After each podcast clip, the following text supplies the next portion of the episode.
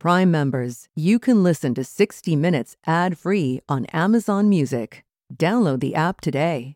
This spring, if you'd rather spend time enjoying your lawn instead of trying to keep it alive, there's good news. TruGreen is the easiest and most affordable way to get a beautiful lawn. All you have to do is water and mow, and they'll do the rest weed control, fertilization, aeration, and even some things you might not even think of. They'll do all of it, while you can do literally anything else. With TruGreen, you can have your lawn looking as good as a putting green. That's not hyperbole. TruGreen is the official lawn care treatment provider of the PGA Tour. TruGreen offers a satisfaction guarantee, and they have a verified best price promise, which guarantees you the lowest price with no compromise on quality. You do you. Let TruGreen do your lawn care. Visit trugreen.com to get the best lawn at the best price with the best people guaranteed. If I asked you how many subscriptions you have, would you be able to list all of them and how much you're paying?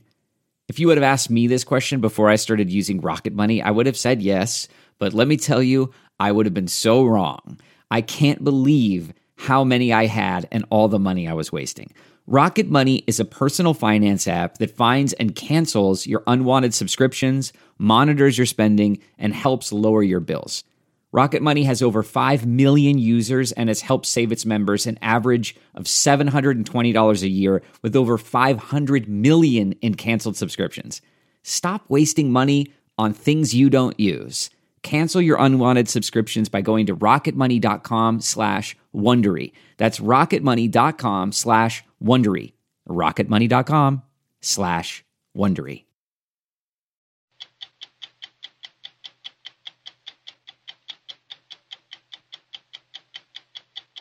This is a lifetime appointment on the Supreme Court. There's no do overs. The important thing for me is to be able to get up in the morning, look in the mirror, and know that I didn't take a shortcut, that I didn't do what was politically expedient. Two senators, known for weeks as undecided, cast their votes yesterday, ending uncertainty over Judge Kavanaugh's fate, but leaving questions about their own political futures. Senator, you came to this interview on Capitol Hill with a security detail. This has been unlike anything I've ever been through. Thank you so much. If you don't know John Green, the teenagers in your life do. Hi. As an author, he dominates the young adult bestseller lists. Good morning, Hank. It's Tuesday. Online, he has millions of YouTube subscribers. But here's what some John Green fans don't know and will learn tonight. He has a serious mental health condition. I had a lot of self destructive impulses and I felt scared all the time. What were you scared of? The short answer is everything. The restaurant ranked number one in the world is in the little known town of Modena, Italy, Osteria Francescana, where you have to wait months to get a reservation. Caesar salad in bloom. Chef Massimo Bottura says it wasn't always like this. Those are flowers? All flowers, edible flowers. That his avant garde eatery might never have become number one if not for a simple and spectacular dish of old fashioned tagliatelle. So that turned everything around? Totally. You are known as the maestro. Yeah. Now, before they want to crucify me in the main piazza. I'm Steve Kroft. I'm Lesley Stahl. I'm Scott Pelley. I'm Anderson Cooper. I'm Jon Wertheim. I'm Bill Whitaker. Those stories tonight on 60 Minutes.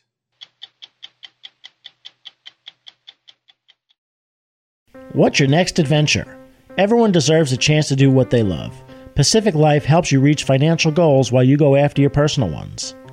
Plans change over time, and your financial solutions can too.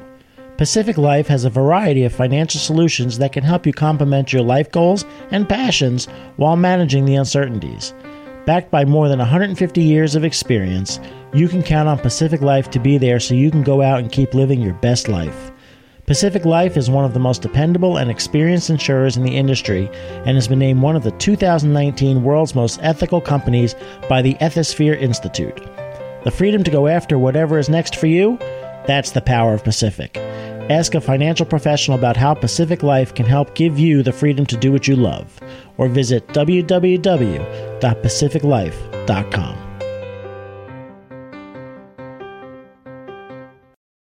Last night, Brett Kavanaugh was sworn in as the 114th Justice of the Supreme Court of the United States. The bitter confirmation debate in the Senate ended with the closest vote in well over 100 years. When the roll call was taken, two senators cast votes that could threaten their careers. They were undecided until the final days and might have voted either way. These two women, a Democrat and Republican, came out of the battle with opposite views. Heidi Heitkamp, Democrat of North Dakota, and Susan Collins, Republican of Maine, sat down with us to explain their view of Judge Kavanaugh, his accusers, and why they may have voted against their own political interests.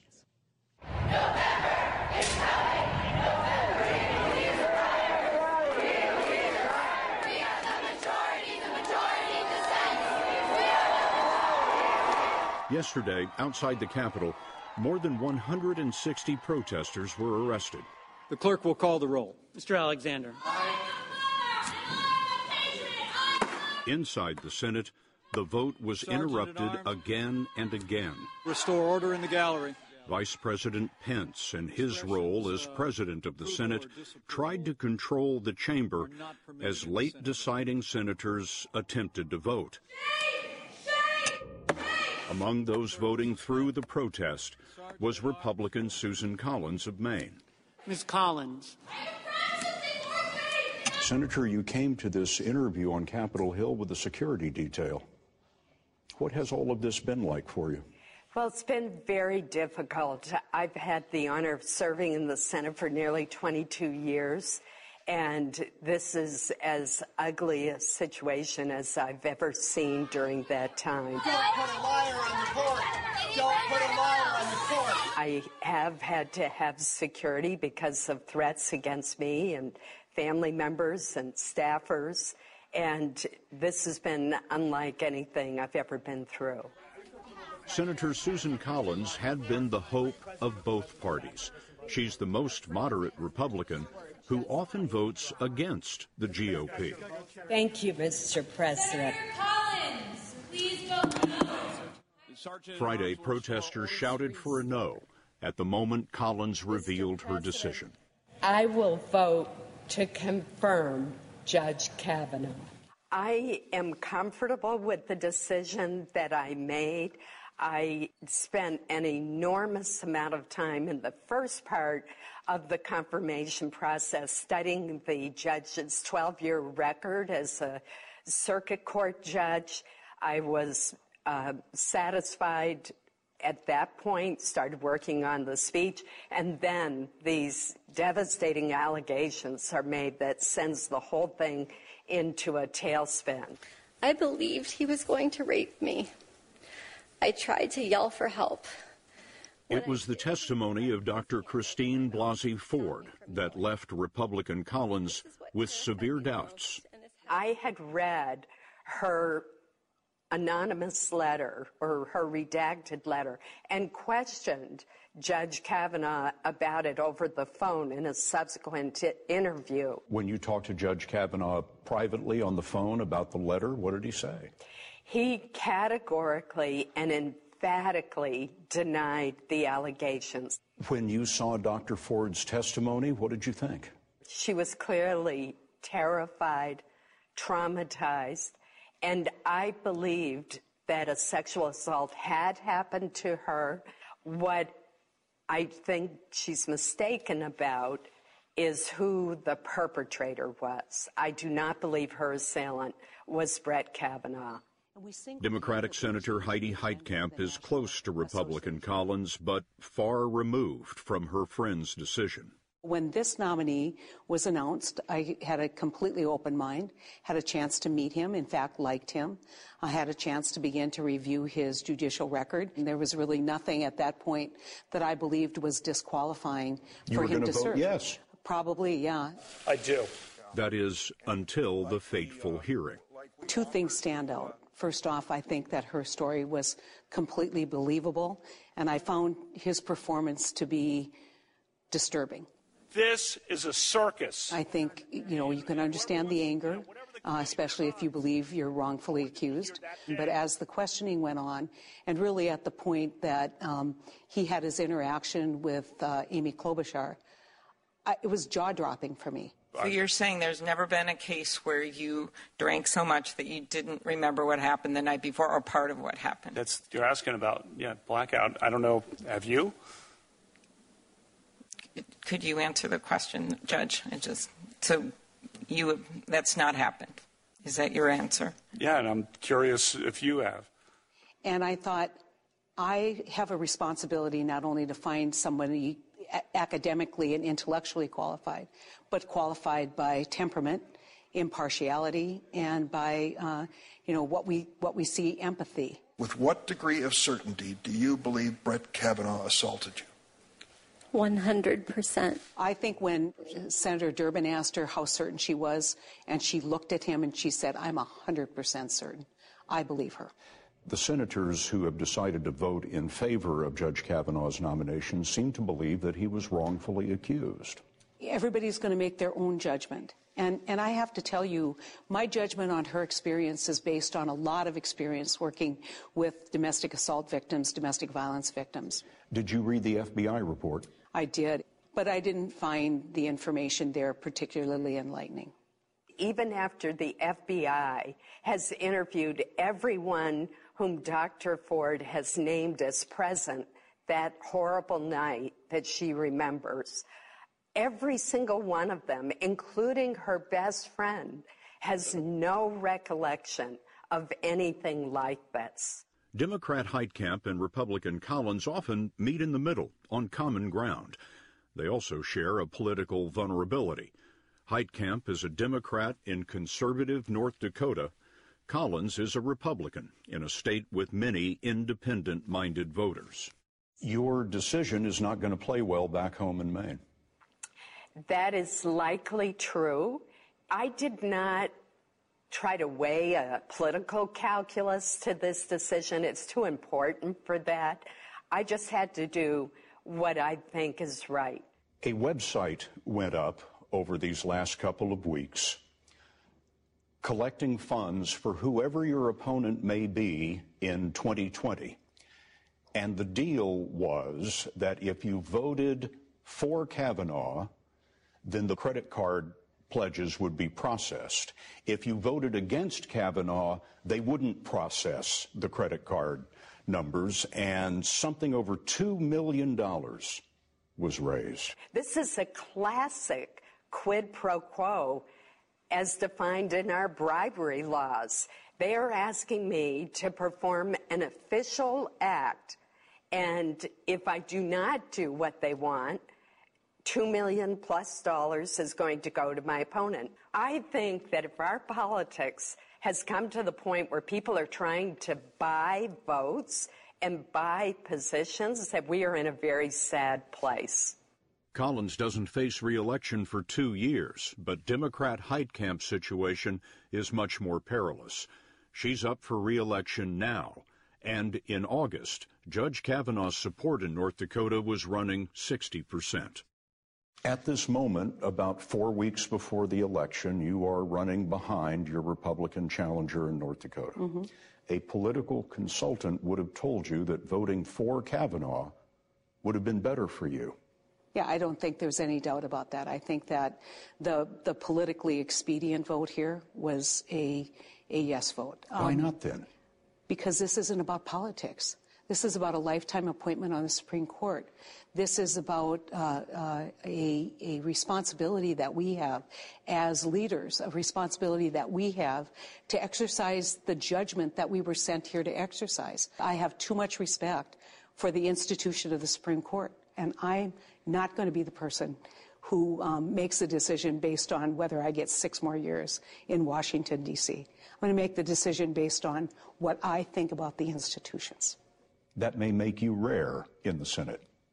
In 2000, when I was running for governor, I was diagnosed with breast cancer. And it was serious. I, you know, my doctor afterwards told me you have a 28% chance of living 10 years. That was 18 years ago. And so I tell young people, I say, you have, you have two accounts. You have a bank account, but you have a time account. What are you going to do with your time? Do I have work that I want to continue to do? Absolutely. Do I want to compromise my principles and my conscience for that job? No. And do I want to compromise the Supreme Court for that job? No. You are rare for many reasons, but one of the reasons is you're a pro choice Republican. Many of your opponents are going to say she's pro choice, she is pro women's rights, and she just sent a man accused of sexual assault to the Supreme Court of the United States. I would never vote for someone who had committed sexual assault or who had lied about sexual assault. That's not a hard call for me. I would have voted no if I disbelieved uh, Judge Kavanaugh.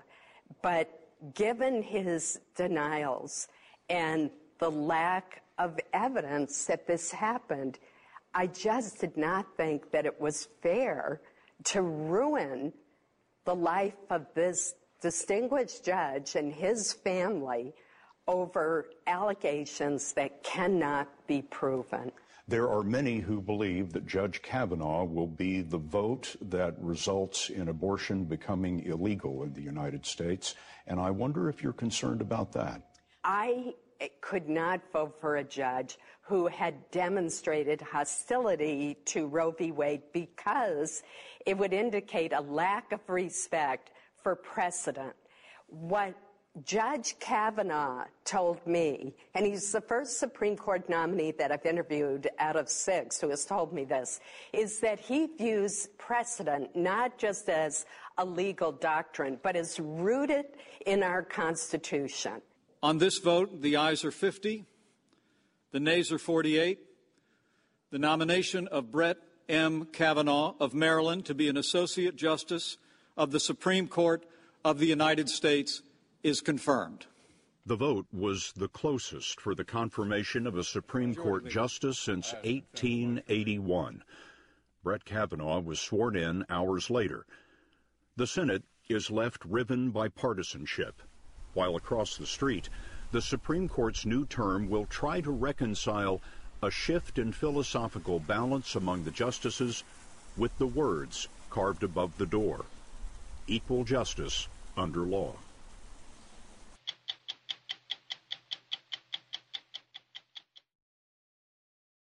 While you may not have heard of the author John Green, be assured that the teenagers in your life have. He's America's answer to J.K. Rowling with his mega bestsellers spawning blockbuster movies. Green has become wildly popular thanks largely to his loyal teenage audience. Green is also the rare literary talent who doubles as a podcaster and a YouTube star. His success stems from his intuitive understanding of adolescence, his ability to meet them on their level and on their devices.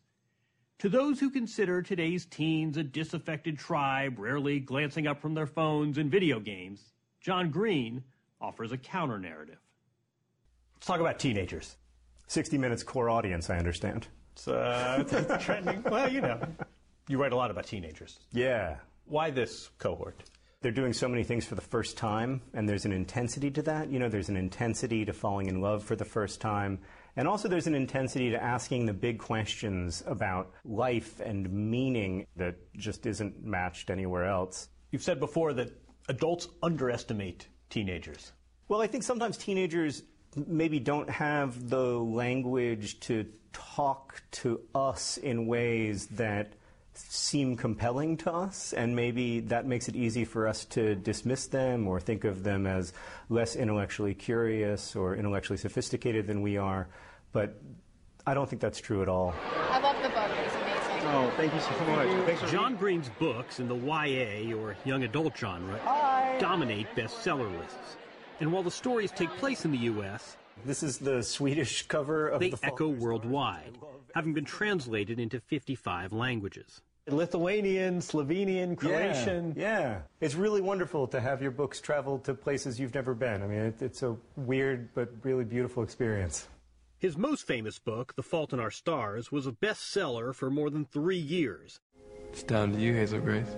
And adapted to a hit film in 2014 that grossed more than $300 million. Augustus Waters was the star-crossed love of my life. Tinged with tragedy, the story follows two teenagers with cancer who fall in love. I love you so much. Heavy and heady stuff for an adolescent audience. The subjects you deal with are quite weighty. Mm-hmm. Death and suicide and cancer. A lot of teenagers haven't had these experiences per se, but these books resonate with them. How is that? Maybe lots of teenagers haven't had these particular experiences, but I do think they know of loss and they know of grief and they know of pain. Maybe the particulars of an experience aren't universal, but the feelings are.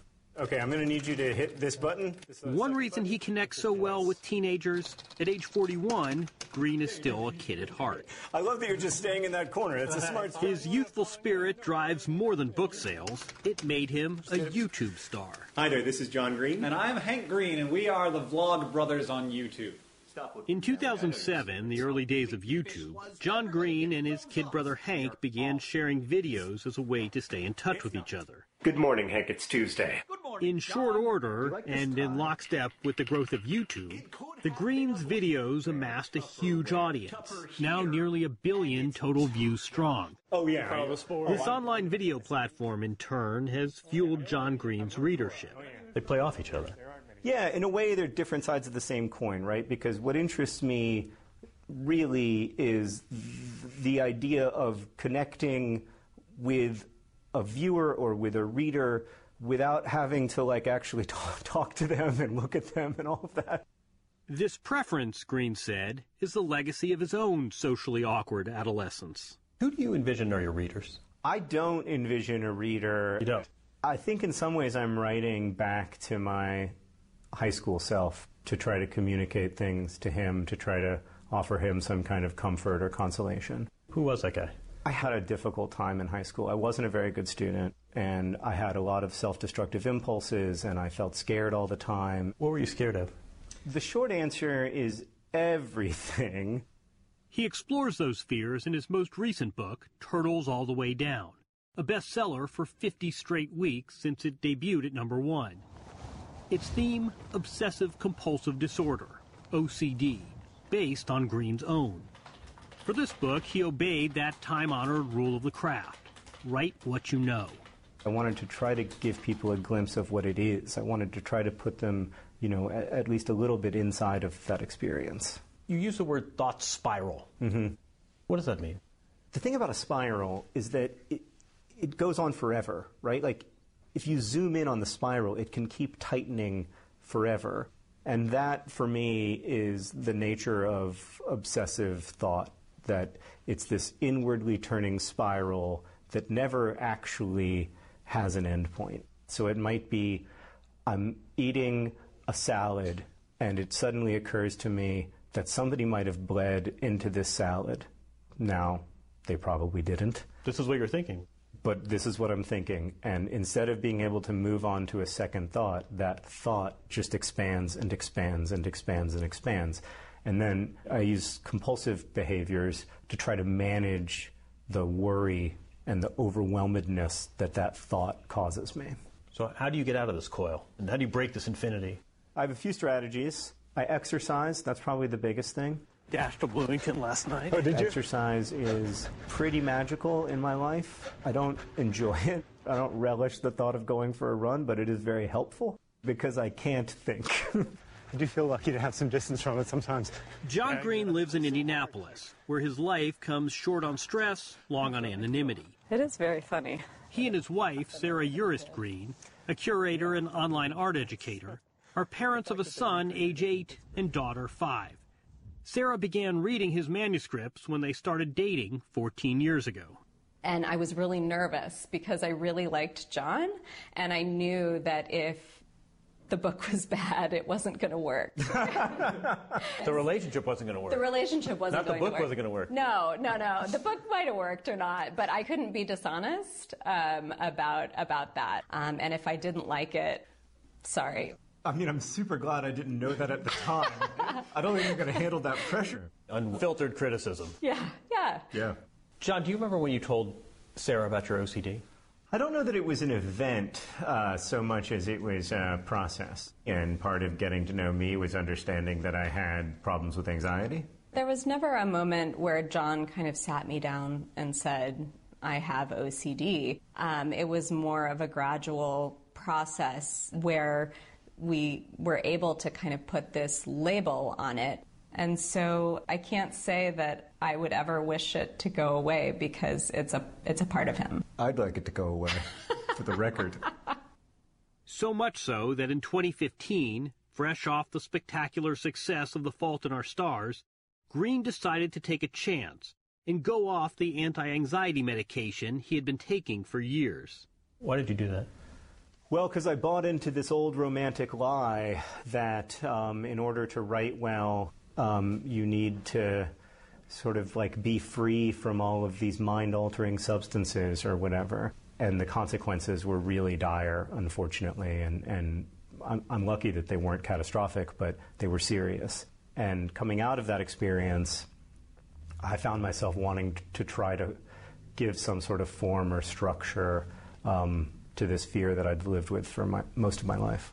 Hello, uh, and welcome to the annual Nerdfighter Gathering. Um, These John Green fans call themselves Nerd Fighters, part of a community that now includes hundreds of thousands of members around the world. I'm in the, the Nerd Fighters formed in response to Green misreading the name of this video game, Aero Fighters. This game seems to be called Nerd Fighters.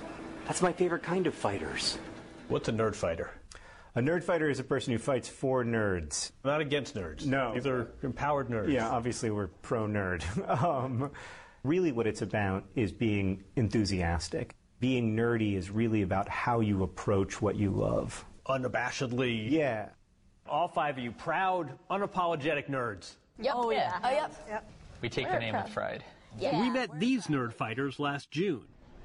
They were attending the ninth annual VidCon, a YouTube conference John and Hank Green created to help online video fans and creators meet in person.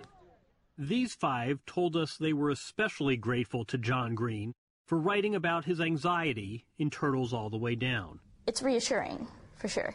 for someone who does experience anxiety, he like articulates things I could never articulate before, which both like makes me feel seen, but also helps me like understand and sort of you know feel better from different things. Yeah, there's this hmm. metaphor of a spiral in the book, Yeah. and that was one of the most useful things I've ever come across in describing my own anxiety, and we use it in the house all the time.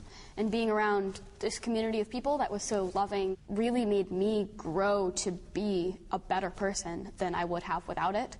I am a homeschooled child, and I- This was her, Presley Alexander, when she was just seven years old and she first came into the John Green orbit. and you all are my favorite teachers. Not by reading one of his books, but by watching him on Crash Course. Hi there, my name is John Green. This is Crash Course World History, and today we're The educational YouTube series that he started with his brother Hank in their manic signature style. Writing and the ability to read it are so-called markers of civilization. I mean, I don't want to get all liberal artsy on you, but I do want The videos offer lessons in the humanities and sciences. Our nervous system is divided into two main networks that work in harmony. The central nervous system. With more than 8 million subscribers, they're now offered as part of the curriculum in classrooms around the country.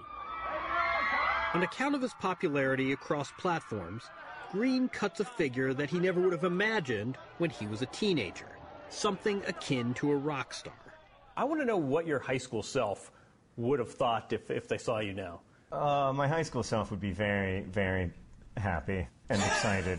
um, I'm embarrassed to admit. Uh, I wish that weren't the case. That's a great way to put it. I agree completely. Hi. The Green brothers are exceptionally supportive of each other, I've got a costume change ready. especially when it comes to John's OCD, described so vividly in his latest book. Turtles all the way down. What was it like for you to read that? It did help me understand John better, um, and and but but in general, be more empathetic toward people who deal with anxiety and OCD. What did you learn about him? The extent to which sometimes he is at the mercy of his own mind. But did it cause you to re-examine or reassess moments in your childhood? Yeah, I mean, there, there have definitely been times in, you know, when John had a less stable life where I think, like, the family was worried about him. Those, the, the With good reason. Hello. Hi, everybody. Lately, there's a lot less to worry about. How are you? With his multimedia, multi million dollar empire, John Green is using his pen, his keyboard, and his video camera to normalize teenage social awkwardness and also to destigmatize mental illness. You've said that it's important for young people to be able to see successful, productive adults challenged by mental illness. Yeah. Expand on that. Well, I have a really wonderful life. I have a really rich, f- fulfilling life. I also have a pretty serious chronic mental health problem. And those aren't mutually exclusive. And the truth is that lots of people have chronic mental health problems and still have good lives.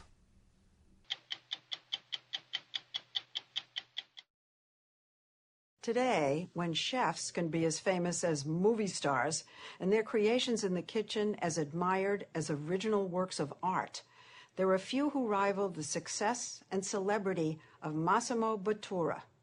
His restaurant, Osteria Francescana, has three Michelin stars and ranks number one on this year's list of the world's 50 best restaurants.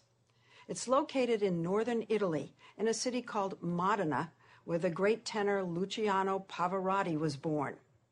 When we went to Modena to meet Chef Bottura, we were struck by how operatic he is.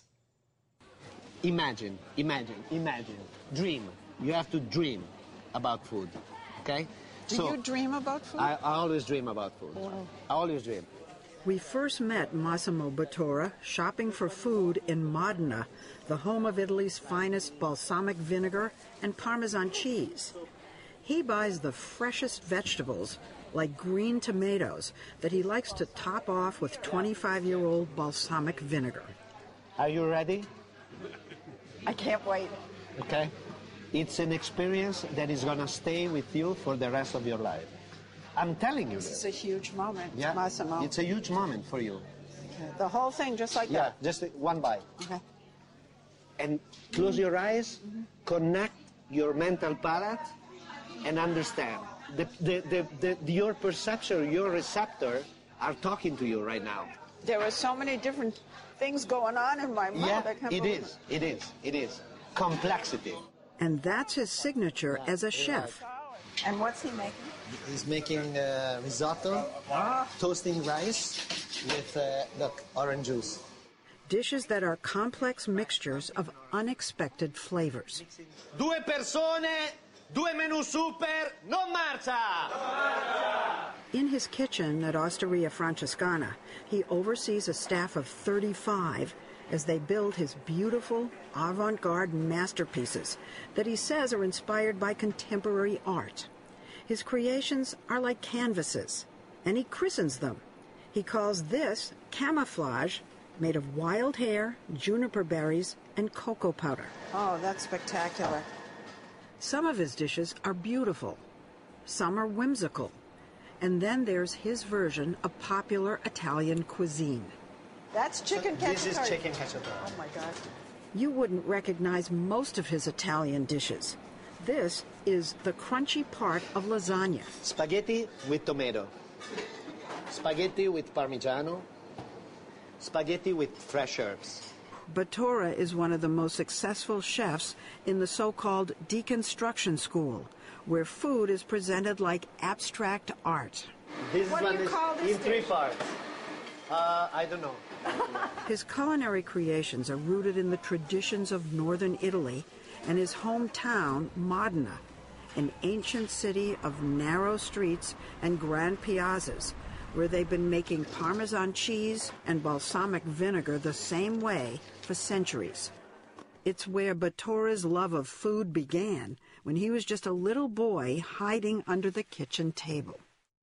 I remember uh, my grandmother was uh, rolling pasta. In the meantime, what I was doing, I was stealing the tortellini from, from under the table and eat uh, the raw tortellini. That's how you were be- beginning to develop your palate, was I from think so. raw tortellini. Yeah, from a raw tortellini, you can understand a lot. you can understand uh, the amount of spices they use, the amount of parmigiano, the amount of ham, you know, those kind of things. Even as a little kid. balance, balance. How old are you at that point? You're a kid. Yeah, like Six. seven, six. And you're falling in love with food. In that moment, Yeah. exactly. He started cooking for his friends when he was in high school, but his father wanted him to become a lawyer in the family's lucrative fuel business. I have to show my dad he was wrong because he tried to, you know, he tried to convince me uh, not to get into that business. Of being a chef. Yeah. He didn't respect that as no, a serious he didn't. profession. No, no, no, no, no, no, he didn't. No. more money from daddy. Nope. That Nope, was it. No, no, that was it. Cut you off. Exactly. And you're saying to yourself, Exactly. I have to show you. I don't want to say revenge is a very strong word. It's more like show he show that you were right. Show that I was right. But he wasn't right right away. When he and his American wife, Lara Gilmore, opened Osteria Francescana in 1995, amidst all that tradition in Modena, they were offering Bottura's minimalist rendition of a bowl of tortellini, just six little pieces of pasta. Six little tiny, and that was it. The biggest provocation of all. You know, a tortellini is something. It's, it's it's comfort food for for Modenese. It's like a religion. If you don't believe in God, you believe in tortellini. But you don't want six. You want a nice, big, abundant bowl of tortellini with the hot broth. And he was serving this sort of room temperature broth gel, and the tortellini were there, and there were six of them, and the Modenese were like putting their hands like, "What did I come here for? Why am I here?" You're laughing. Food critics ask themselves the same question. A very important Modenese food critic came and The eat, and Modenese eat, food the critic. Modenese food critic came and eat at the, our restaurant. Like the, Of course, the review was terrible. the After review that, was nobody like, please coming." don't go there, don't go there. And hardly anyone did. His food was seen as a sacrilege in a country that reveres mothers and their home cooking. Did you ever say to yourself, okay, I'm going right back to the old Italian cooking. I can do it. I know how to do it. Never. Never. No, no, you can't do that. But after six years of bad reviews and empty tables, he gave in and introduced a handful of traditional Italian dishes, including an old-fashioned tagliatelle. And then a prominent national food critic happened by, ordered the tagliatelle, and wrote, But these are the best tagliatelle in the world. He said that. Yeah. Yes. So that turned everything around? Totally. You are known as the maestro. Yeah. Now, before they want to crucify me in the main piazza, now they call me maestro. That's the difference. Some of the maestro's dishes are improvisations born out of accidents, like his Oops, I dropped the lemon tart. Ah, that- that's uh, a classic. The story begins when his pastry chef, Taka, was making a lemon tart. I saw Taka completely white. He dropped one of the two tart in the plate, upside down, just like that. Oh, God. Taka was like ready to kill himself. The- And uh, I said, Taka! Taka, no. Please don't. Don't kill yourself. Don't, don't. Look at that. That lemon tart is so beautiful that we have to serve the second one exactly the first one. We did it. We rebuilt in a perfect way the imperfection. We smashed the other tart exactly as the, fir- the first one. I can't believe I can't believe we did that. If I think now, I was like, we were crazy. I, I was like totally out of mind. Fantastic. Oops, I dropped the lemon tart is Jackson Pollock on a plate. And it's one of the most popular dishes on a tasting menu of 12 courses that with wine can cost more than $500 a person. They serve lunch and dinner five days a week, and it's always booked. Reservations open three months in advance and fill up in minutes. Are you prepared for a, for a, the best salad of your life? He invited us to sample some of his other signature dishes in his well stocked wine cellar. Caesar salad in bloom. Those are flowers? All flowers, edible flowers. All edible But the 27 elements in that dish. It takes two chefs to build a salad leaf by leaf, petal by petal. And for this dish, it takes a splash of seawater. This is seawater transformed into paper. You make paper out of seawater? Yes. It may not look like it, but this is Bottura's filet of sole, topped off with wisps of dehydrated seawater. He calls it Mediterranean combustion. How am I ever going to eat normal food again, ever? but you feel how light you feel? Very light. Yeah, there's an. But totally delicious. How long did it take you to create this one dish? Was it months? Was 32 it... years. 32 years of experience. Now 56, after all his hard work, Bottura is riding high, sometimes on his customized Ducati motorcycle. But a few years ago, he began to feel something was missing in his life, that serving fancy food to international foodies wasn't enough. So, like other celebrity chefs, he began to think about helping the poor by feeding them. This is late 2013. We had just sort of one year into having our third Michelin star that we had worked 20 years to get. And I'm thinking, now you want to start doing this? I thought it was a terrible idea. But she relented and helped him open a number of what he calls refectorios, kind of souped up soup kitchens. But he didn't want them to feel like down and out, stand in line cafeterias. So, partnering with local charities, he created warm, inviting dining rooms in old abandoned theaters or unused space in churches, where the working poor and homeless Italians and refugees from Africa sit side by side with volunteers who serve them three course meals like in high quality restaurants. The food, donated by local grocery stores, would have been thrown out because it's slightly damaged or near its sell by date. We are Italian, so we're going to make pasta. He's opened six refectorios so far in London, Paris, Rio de Janeiro, and three in Italy, with more to come. Where did that inspiration come from? The numbers are math. Numbers. 33% of the world production are wasted every year. 1.3 billion tons of food is wasted every year. You know, think about 1 trillion of apples goes in the garbage. Think about how many, you know, apple pie you could create with those, with trillions of, you know, that's insane. The man who has for decades insisted on the oldest balsamic, the finest parmesan, the freshest tomatoes, now realizes their salvation in discarded leftovers. If cooked well, they can nourish the poor, as he says, by filling their stomachs and lifting their spirits. Number one. And his as well. It's absolutely necessary to give back some of the lucky life you are living. So this is about giving back.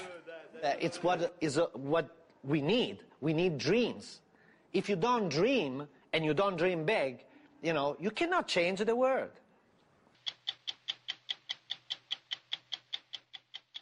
In the mail this week, comments on the first broadcast of our 51st season. We began with Scott Pelley's report on the Senate battle over Judge Brett Kavanaugh's nomination to the Supreme Court. One viewer wrote she enjoyed the story up to a point. The last question about if Judge Kavanaugh lied, would he lose the nomination? Why not also ask the question, putting forth the option that he is telling the truth? An emergency room physician wrote Bill Whitaker's story on the opioid crisis overlooked that the government shares the blame. When the government placed patient satisfaction as a requirement for reimbursement, it suddenly became a problem for a physician to do the right thing and not prescribe narcotics. Sharon Alfonsi's conversation with Sir Paul McCartney prompted an email from a longtime Beatles fan. Oh my gosh, I put this on my calendar so. If you like 60 Minutes, you can listen early and ad free right now by joining Wondery Plus in the Wondery app or on Apple Podcasts. Prime members can listen ad-free on Amazon Music. Before you go, tell us about yourself by filling out a short survey at wondery.com/survey. Look around. You can find cars like these on AutoTrader. New cars, used cars, electric cars, maybe even flying cars. Okay, no flying cars, but as soon as they get invented, They'll be on AutoTrader. Just you wait. AutoTrader. You know how to book flights and hotels. All you're missing is a tool to plan the travel experiences you'll have once you arrive. That's why you need Viator. Book guided tours, excursions, and more in one place. There are over 300,000 travel experiences to choose from, so you can find something for everyone. And Viator offers free cancellation and 24 7 customer support for worry free travel. Download the Viator app now and use code Viator10 for 10% off your first booking in the app. Find travel experiences for you. Do more with Viator.